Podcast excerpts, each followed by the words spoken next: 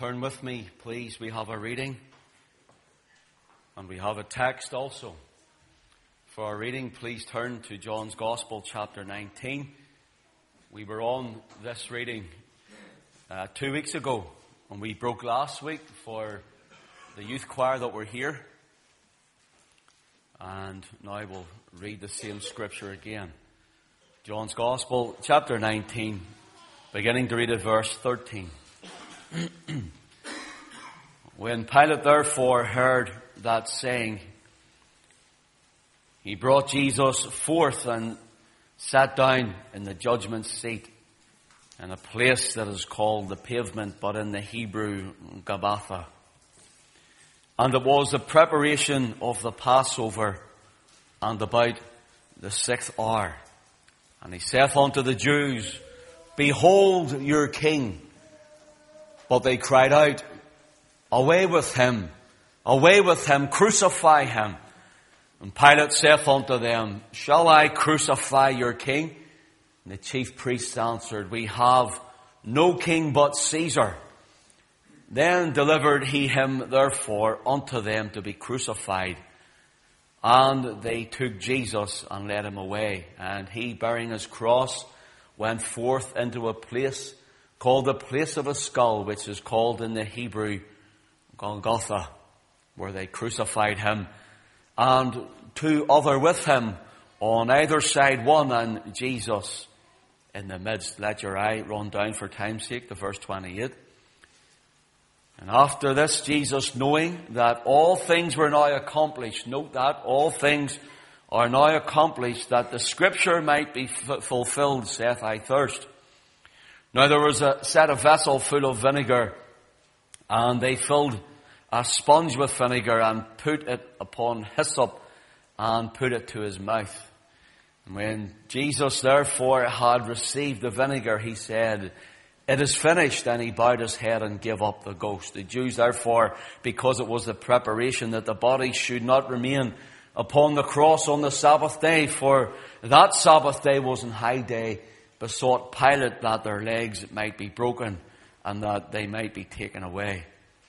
Then came the soldiers and brake the legs of the first and of the other, which was crucified with him. But when they came to Jesus and saw that he was dead already, they brake not his legs. But one of the soldiers with a spear pierced his side, and forthwith there came out blood and water.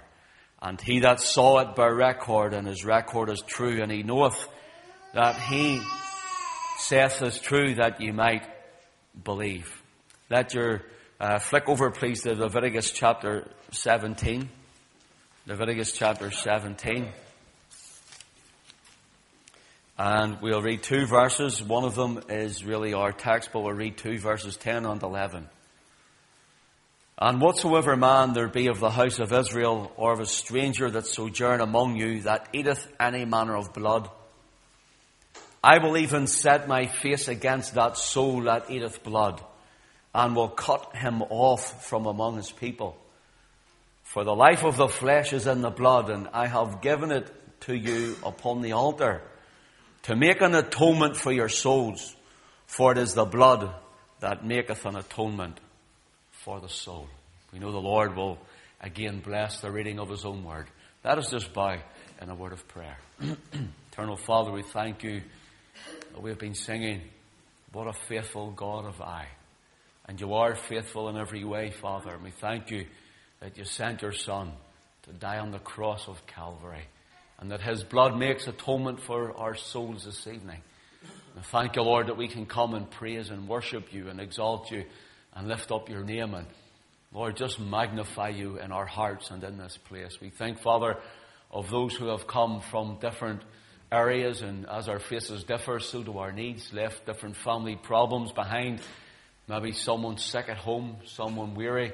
Lord, those who would love to be here that can't be here this evening, whether they're away or whether they're ill, we pray for them also. We think, especially even at this time, of those who are tender after bereavement, McKinley family especially, Lord, that you would meet them at their point of need, Lord.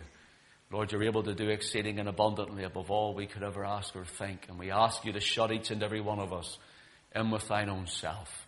We ask you to speak, Holy Spirit, to the hearts and the lives and the minds of men and women in this place tonight. And if there's one who has not yet come to saving faith in the Lord Jesus, we pray, Lord, that you would find them, that you would arrest them. Lord, may they bow the knee, that you would save them. We ask it for Jesus' name, Father, and we ask it for his glory. Amen. Our text this evening is Leviticus chapter 17 and verse 11. The Lord tells us, He says, for the life of the flesh is in the blood, and I have given it to you upon the altar to make an atonement for your souls, for it is the blood that maketh an atonement for the soul. If you were to look up Chambers Dictionary, just simply looking up the word blood, you'll find it says something like this. Blood is the red fluid in the arteries and veins. It also says that blood speaks of kindred and kith and kin. It also speaks of your descent and it speaks of temper or anger. The New English Dictionary says it the same, but also it says a little bit more. It says of blood, it is the essence of life. That blood is the essence of life.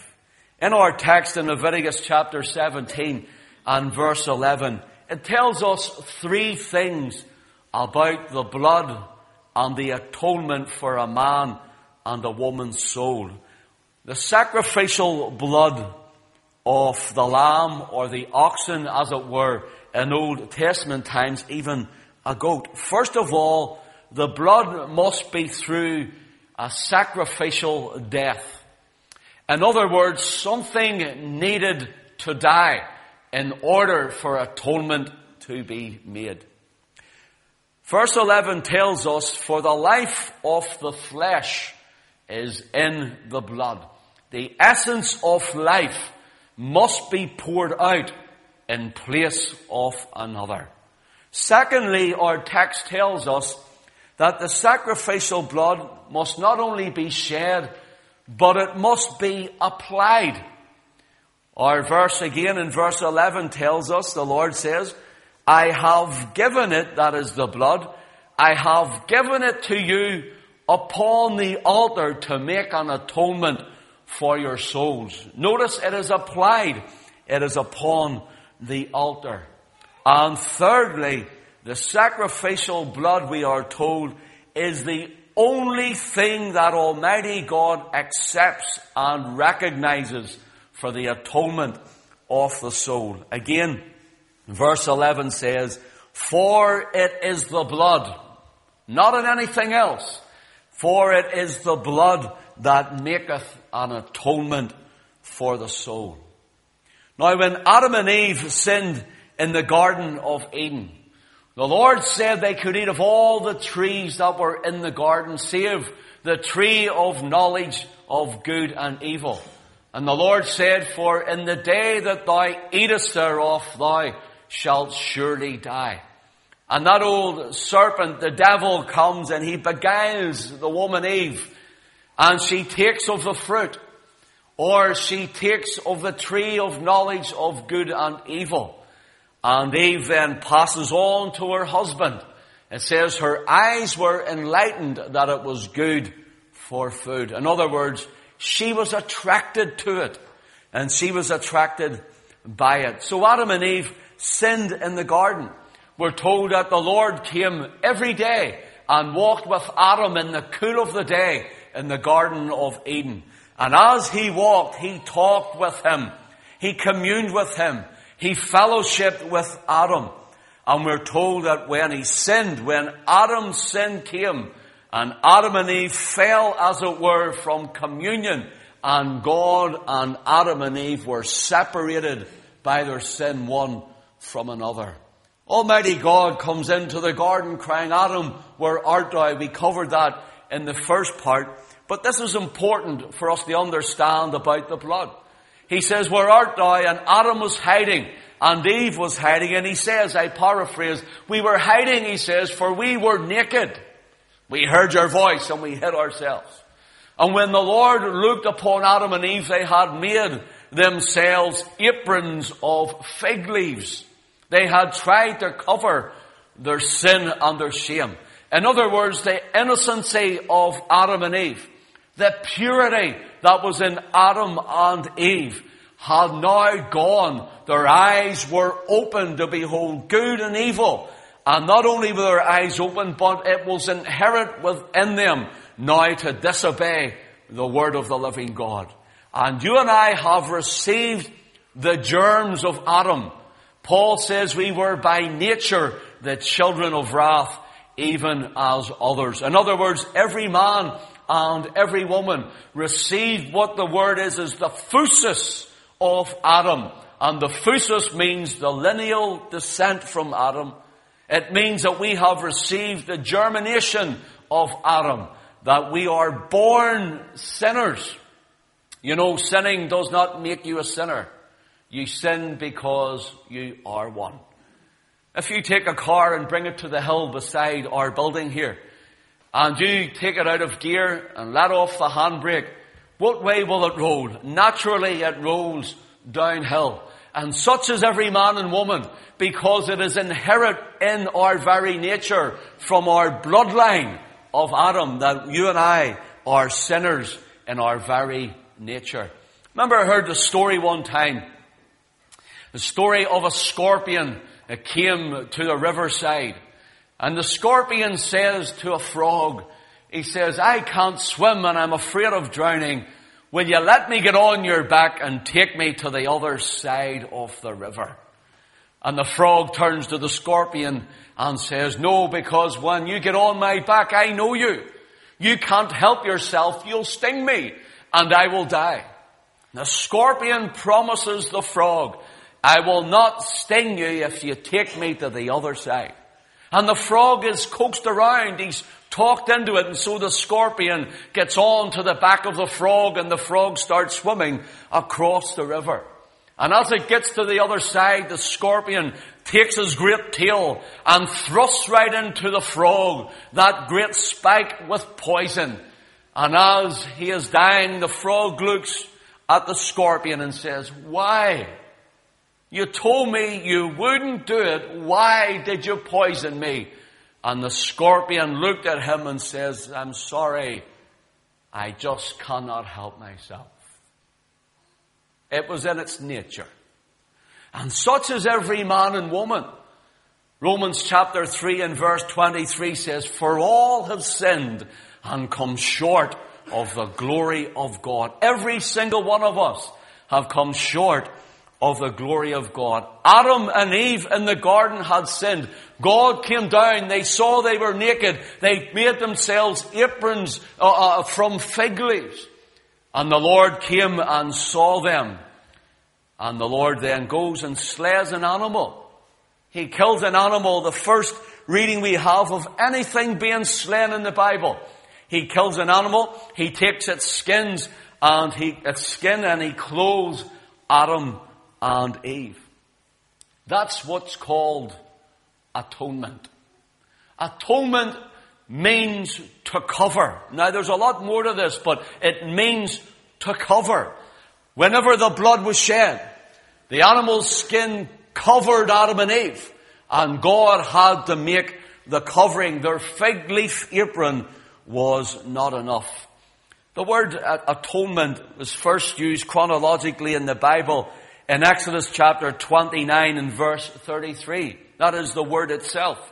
And it speaks of the consecration of Israel's high priest who was Aaron and Aaron's sons as they would minister before the Lord. How they were to have blood applied to themselves before they could move into the presence of Almighty God in the tabernacle. Atonement is also mentioned ten times and no less in the book of Exodus, 40 times in Leviticus, 17 times in the book of Numbers, one time in 2 Samuel chapter 21 and verse 3, one time in 1 Chronicles chapter 6 and verse 49, One time in 2 Chronicles 29 and verse 24. It's also mentioned once in Nehemiah chapter 10 and verse 33. And it's mentioned in the plural in Exodus chapter 30 and verse 10, atonements in that one occasion. So atonement is right through the Old Testament. Atonement is very scriptural for every man and woman to be covered from their sin. Every time the word atonement is used in the Old Testament, it's the word kafar, and it's for the anglicized spelling is K-A-W-F-A-R. As I said, it means to cover, but it goes way beyond that. The Word of God speaks of atonement in different ways. Exodus 29 talks of atonement for consecration. It also speaks of atonement for sin. And in Exodus chapter 30, it speaks of atonement for the soul. Also, it speaks of it in our reading, Leviticus chapter 17 and verse 11. The Word of God speaks about uh, national atonement and personal atonement. And the atonement or the covering of the sacrificial blood was the only way, it's the only means that you and I can come as guilty sinners and appear and approach a holy God. The priests in Israel needed to have the blood applied. Everywhere in the tabernacle, everywhere in the greater temples when they were built, from the very outset to the very inset, from outside to the, from the court and the gates right inside to the holy place where God's presence would come down. There was blood shed all over the place. Blood was applied to the vessels. Blood was applied to the altars. Blood was applied to the priests. And it was a covering. And God said He only recognizes the blood and nothing but the blood. So, the word atonement, as I said, is the word kafar, to cover. It also means to expiate. Expiate simply means to suffer the penalty. When Adam and Eve sinned, a little animal suffered the penalty. In other words, that little animal became the substitute death for Adam and Eve at that point. And its blood was shed and the coats were put upon Adam and Eve. So it means to cover, to expiate the suffered penalty. It also means, to atone means to appease. Notice that word. It means to appease. It also means to be merciful or to show mercy. It means to pacify. So when God's seen the blood, it pacifies the anger of God before he comes in wrath to the sinner. Charles Wesley, the brother of John Wesley, the great Methodist preacher, he wrote the words, My God is reconciled. His pardoning voice I hear. He owns me for his child I can no longer fear. With confidence I now draw nigh. With confidence I now draw nigh and Father, Abba, Father cry. He says the only way to come to Him to cry, Abba, Father, Abba means Daddy, is through the precious blood. So the blood, it is essential friend for your salvation. The blood must be shed and the blood must be applied. The little animal died at the start and we said the first week when we done this study that the blood, the shedding of blood, it reminds us of the horrific nature of our sin. Atonement, as I said, means to cover. Genesis chapter 3 and verse 21. I want you to notice this. Genesis 3 and verse 21. It says, Unto Adam, also to his wife, did the Lord God make coats of skins and clothe them. Notice that God clothed them. The fig aprons were no good. They were taken off. And Adam and Eve stood before God in their nakedness. And God clothed them with the skins of the animal. See the word clothed? It's a Hebrew word, labash. And its uh, anglicized spelling is L-A-W-B-A-S-H. You know what it means? To wrap around. People tend to see this, you see little uh, drawings of Adam and Eve in the garden, a wee man maybe standing behind a bush, you know, and you see one, maybe Eve with her little bikini style sort of covering of animal skins. It wasn't like that whatsoever.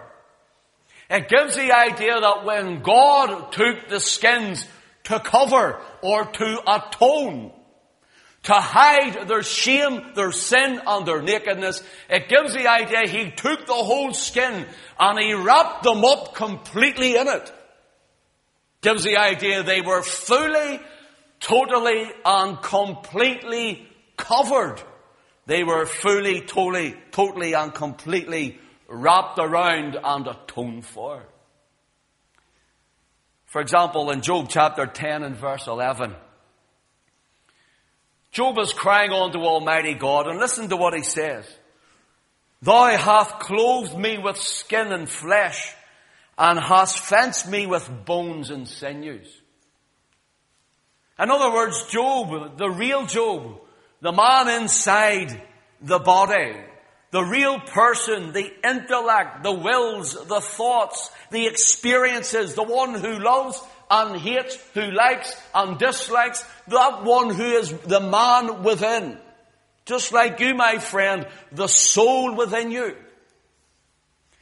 Job, speaking as a spirit being, as a, a soul, he cries unto God, Thou hast clothed me with skin and flesh, and hast fenced me with bones and sinews. In other words, Lord, you have clothed my soul with this body, this house that I live in.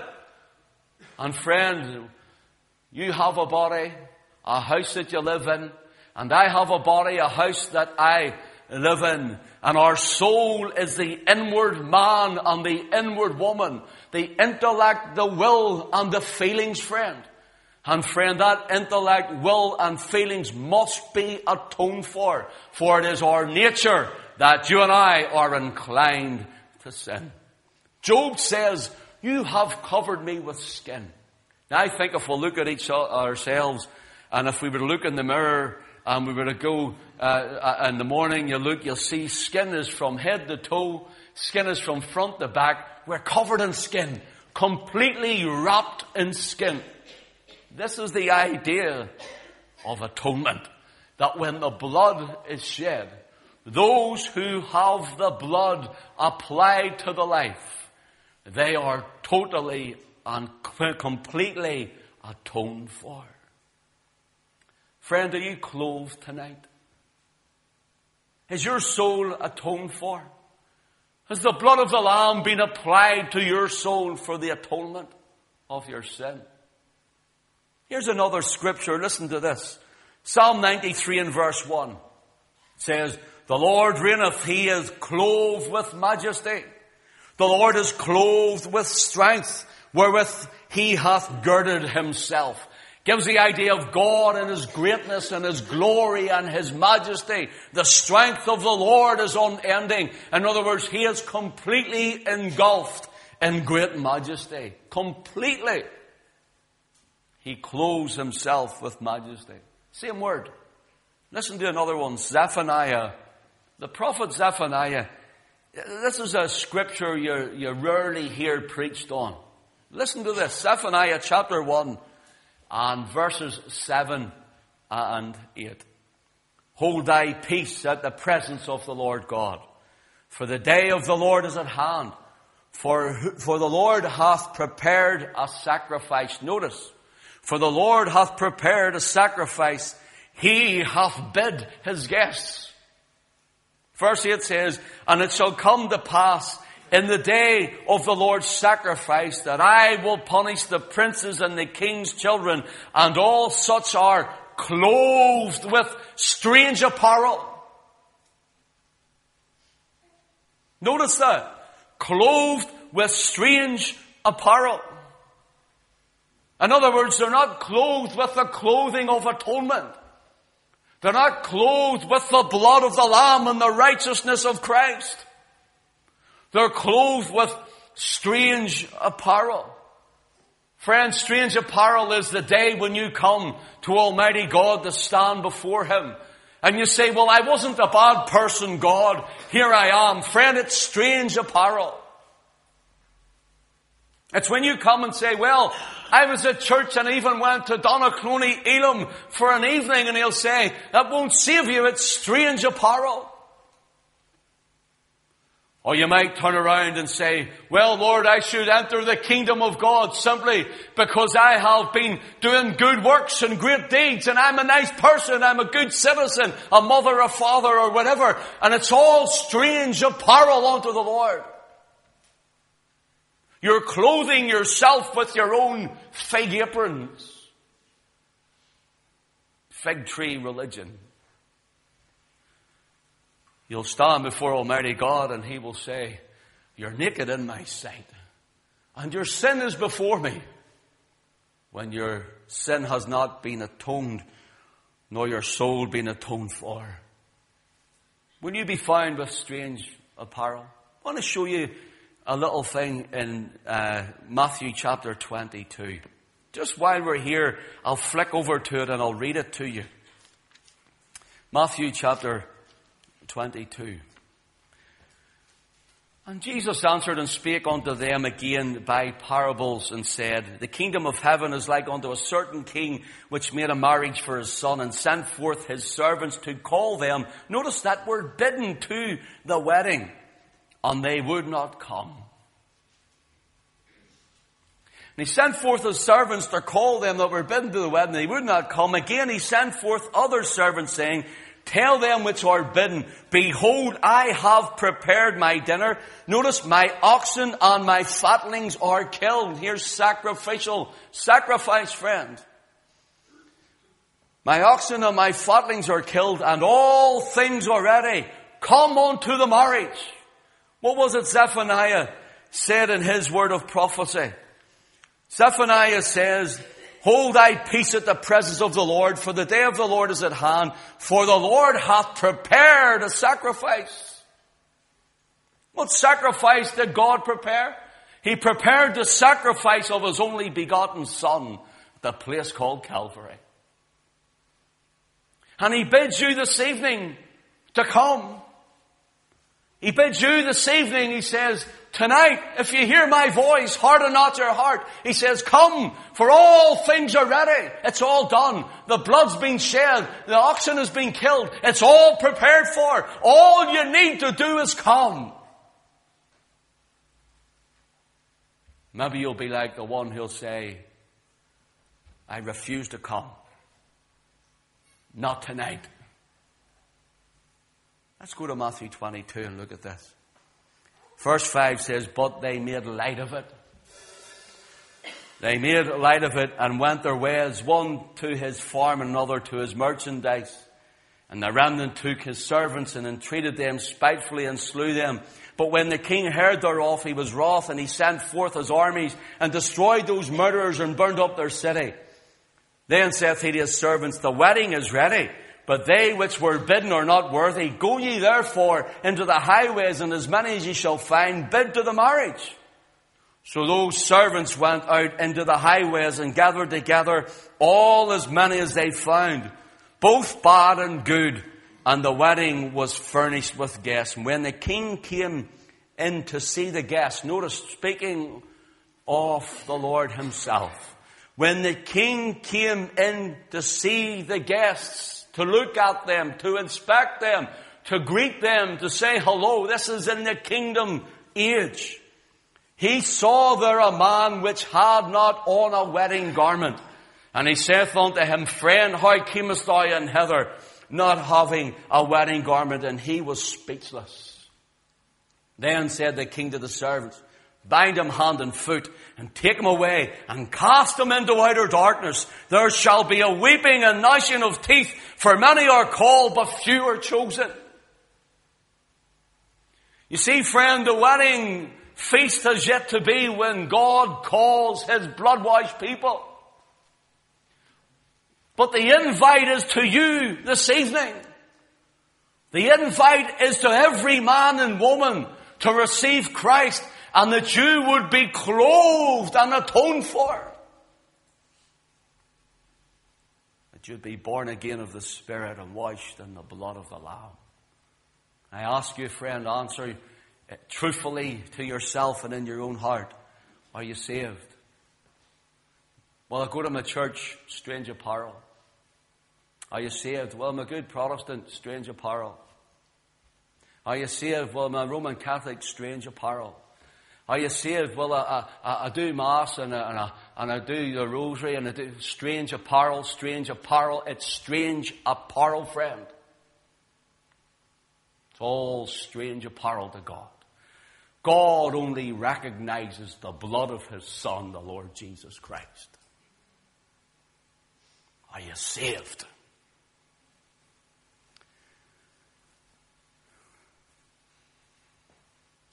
told that the word here for clothe means to wrap around completely. Almighty God Himself clothed Adam and Eve. He clothed their nakedness and He clothed their shame. For the life of the flesh was in the blood, and an animal or someone needed to die and take their place. In Genesis chapter 3, the Lord sees the sin of Adam and Eve and He promises a Redeemer. Genesis chapter 3 and verse 15 tells us of the promised one that is to come. The Lord says that there would be enmity between the serpent's seed and the woman. And I will put enmity between thee and the woman, and between thy seed and her seed, thou shalt bruise his head. It shall bruise thy head, and thou shalt bruise his heel. Here, speaking of the Lord Jesus going to come, I told you the first time, the woman Eve, when she receives her firstborn son Cain, she says, I have gotten a man of the Lord. She had not indeed. She thought it was that verse, that promise being fulfilled. She thought she had the God man. She thought she had Messiah, the Redeemer and the Savior. And oh, we're told Cain was off the wicked one. How wrong can you be, friend? But you're standing before God. So we're told that the Lord promises a Redeemer in Genesis 3.15. You read Genesis 3, then we're told of the judgment He pronounces upon man and woman and also upon the serpent. He says it would happen that there would be an atonement made until the Lord Jesus Christ himself would come. In our reading this evening in John chapter 19, we're told that they come to break the legs of the three that were crucified. Christ was in the midst of them. They went to one and broke his legs, and they went to another and broke his legs. It speeded up their death that they could get them to die quickly, take them down of the tree, and put them out of sight. But when they came to Jesus, he was dead already. And the soldier, were told, took a spear. Verse 34 says, But one of the soldiers with a spear pierced his side, and forthwith came there out blood and water. Here was the sacrificial death. Here was the blood to make an atonement for the soul. And in 1 John chapter 3 and in verse 16 says, Hereby perceive we the love of God because He laid down His life for us. He is our great substitute and He died in our place, in our room instead. So let me say something about this then. Let me round up this word on blood. The word blood means kindred, kith, kin, descent. We have Adam's kith and kin, descent, his germs in ourselves. It is the essence of life and it means temper or anger. Now that's the dictionary term. Let me tell you what the, the Hebrew term is. The Hebrew word is the word dom. D-A-W-M. Dom. That's the anglicized spelling, of course. And the word dom simply means that which, when shed, causes death. You think about that, but sure, that's natural, isn't it? Somebody sheds your blood, you're going to die. Yeah. But the blood of Jesus was shed for you, friend. And it caused his death. That you would be atoned for. That your soul would find atonement. Jesus' blood was shed, caused his death. And are you going to come with strange apparel to God and forget about the blood of Jesus? Do you think Almighty God will accept everything you have to offer and cast away the blood of his son. So this word dom also gives the idea of the juice of the grape, the blood of the grape. The Lord Jesus, in the same night in which he was betrayed, took bread, and when he had given thanks, he brake it and said, Take, eat, this is my body which is broken for you. This do in remembrance of me. And likewise, after the same manner also, he took the cup after supper, saying, This cup is the New Testament in my blood. Grape juice. It's shed for many or for you. Depends on the, the, the, the evangelist that you read, for the remission of your sins. Jesus said, This cup was shed for you. It's a little strange, do you think, that the word Adam, as in Adam and Eve, the word Adam actually is made up of two words, aw and dam. A-W-D-A-M. And it is actually the word for blood. The D-A-M is the derivative of the word for blood. Do you know what Adam's name means? Strange, we were away, we were down at this wee gift shop one time, Alison and myself. It wasn't that long ago, and we're down south, and we've seen these wee name plaques, and we've seen one with Adams on it after David and Lane Adams. We've seen Adams on it, and I took a photograph of it. It was too miserable to buy, it was too dear. And sorry, but love you more than that, you know that. And, and, and this little plaque said Adams on it, and it gives all the names, what it means at the back. And you know, they got it 100% right. According to the Hebrew. You know what Adam means? One who shows blood on his face. One who shows blood, Dom, Adam, one who shows blood in his face.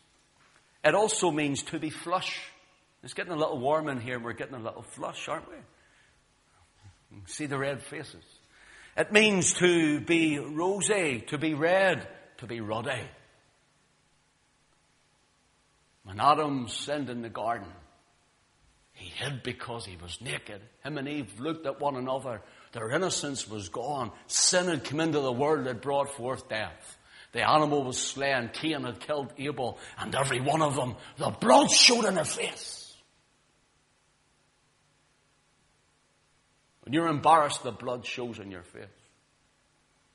Now, can I ask you something? If we were to get all of your thoughts privately, your thoughts that no man or woman knows, if we were able to get them and show them on the screen where we show the words here and the wall behind us, how would you feel? How would you feel? Would the blood show in your face? Would the blood come up in your cheeks? Would you be ashamed and embarrassed? Because there's one day we'll all stand like a pane of glass before Almighty God. And the only way that these sinful minds and hearts of ours can ever be cleansed is to be under the blood of the Lamb.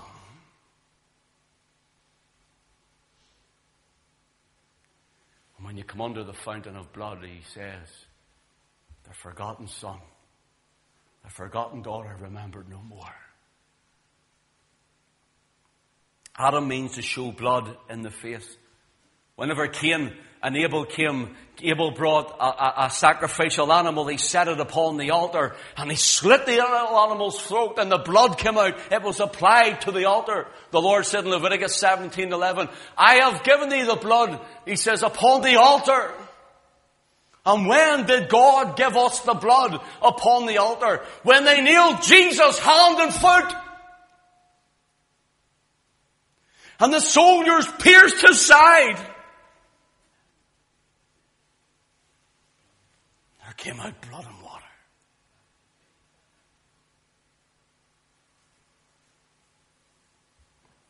I want to show you. Time is flying, isn't it? I've only got my first point done. I might have to do another week. I'll see how we get on. I want to do something else next week. The blood being applied to the altar must be applied to your heart. And the word atonement, um, as I said, it, it, it's many times through the scriptures, but in Genesis chapter 6, we're going to tell you a story that everybody knows. If I ask you, have you ever heard of Noah building the ark? We all know that, don't we?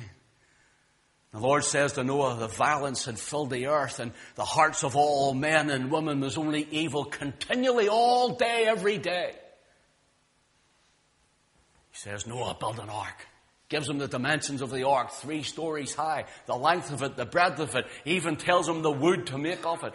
Listen to what he says in Genesis chapter 6 and verse 14 to Noah. He says, Make thee an ark of gopher wood, rooms shalt thou make in the ark. Notice this. And shalt pitch it. Notice the word. Thou shalt pitch it within and without with pitch. Pitch and pitch. Notice that. Pitch and pitch. See the word thou shalt pitch it within. You know what the word is? It's the Hebrew word for atonement. It is the word kafar. Now the ark, the ark is a type of our Lord Jesus Christ that all who are in it will be secured and saved by God. It's a foreshadowing. It's a type of Christ to come. And he says, in that ark, when you pitch it, it gives the idea of bitumen. You know the old tar and the bitumen you would put on roofs?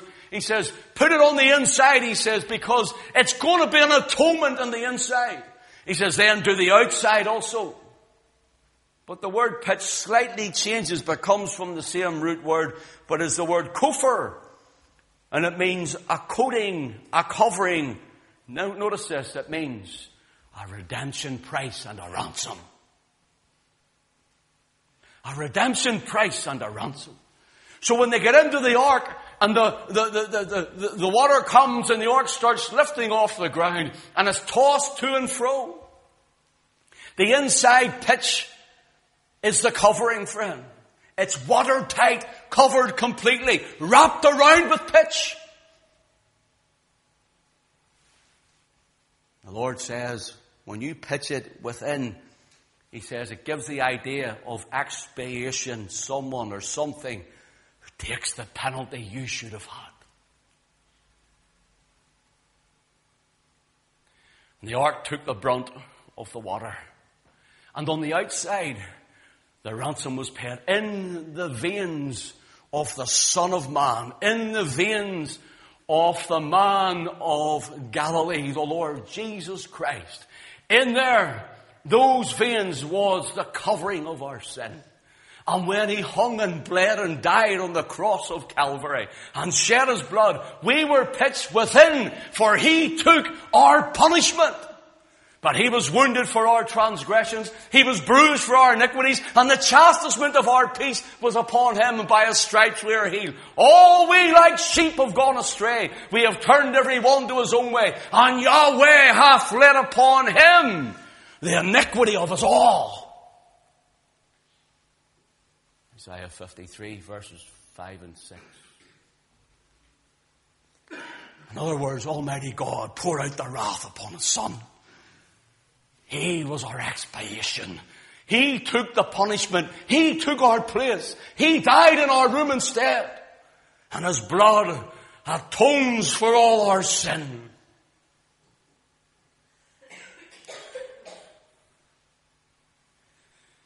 Philip Bliss wrote, guilty, vile, and helpless we. Spotless Lamb of God was he. Full atonement can it be? Hallelujah. What a Savior. I'll say this one verse. Look, I've loads of stuff. I'll maybe do another week. I'll say do it some other time. Just want to look at this one covering and we'll close. In the book of Exodus, when Israel are in Egypt and Moses comes and they're told to take the blood of the lamb, put it upon the doorposts and the door lintels of the house. And the Lord says that he would be coming through Egypt that night. We'll turn to Exodus chapter 12, if you would like to turn with me. Exodus chapter 12, if you'd like to turn, please. the Lord says that the, the blood must be applied to the doorposts and the door lintels of the house. Verse 22, you shall take a bunch of hyssop and dip it in the blood that is in the basin. and strike the lintel and the two side posts with the blood that is in the basin, and none of you, notice this, none of you shall go out at the door of his house until the morning. Notice, none of you, he says, don't go across your door until the morning. Why? Verse 23, for the Lord will pass through, pass through, notice, judgment, pass through to smite the Egyptians, and when he seeth the blood upon the lintel and upon the two sides of the post, the Lord will pass over the door and will not suffer the destroyer to come in unto you, into your houses to smite you. The Lord says, tonight I'm passing through Egypt, but when I see the blood, I will pass over you. In other words, your covering is the blood. Your protection is in the blood. Your salvation is through the blood. It's the blood, friend. And he says, don't go out of your house until the morning.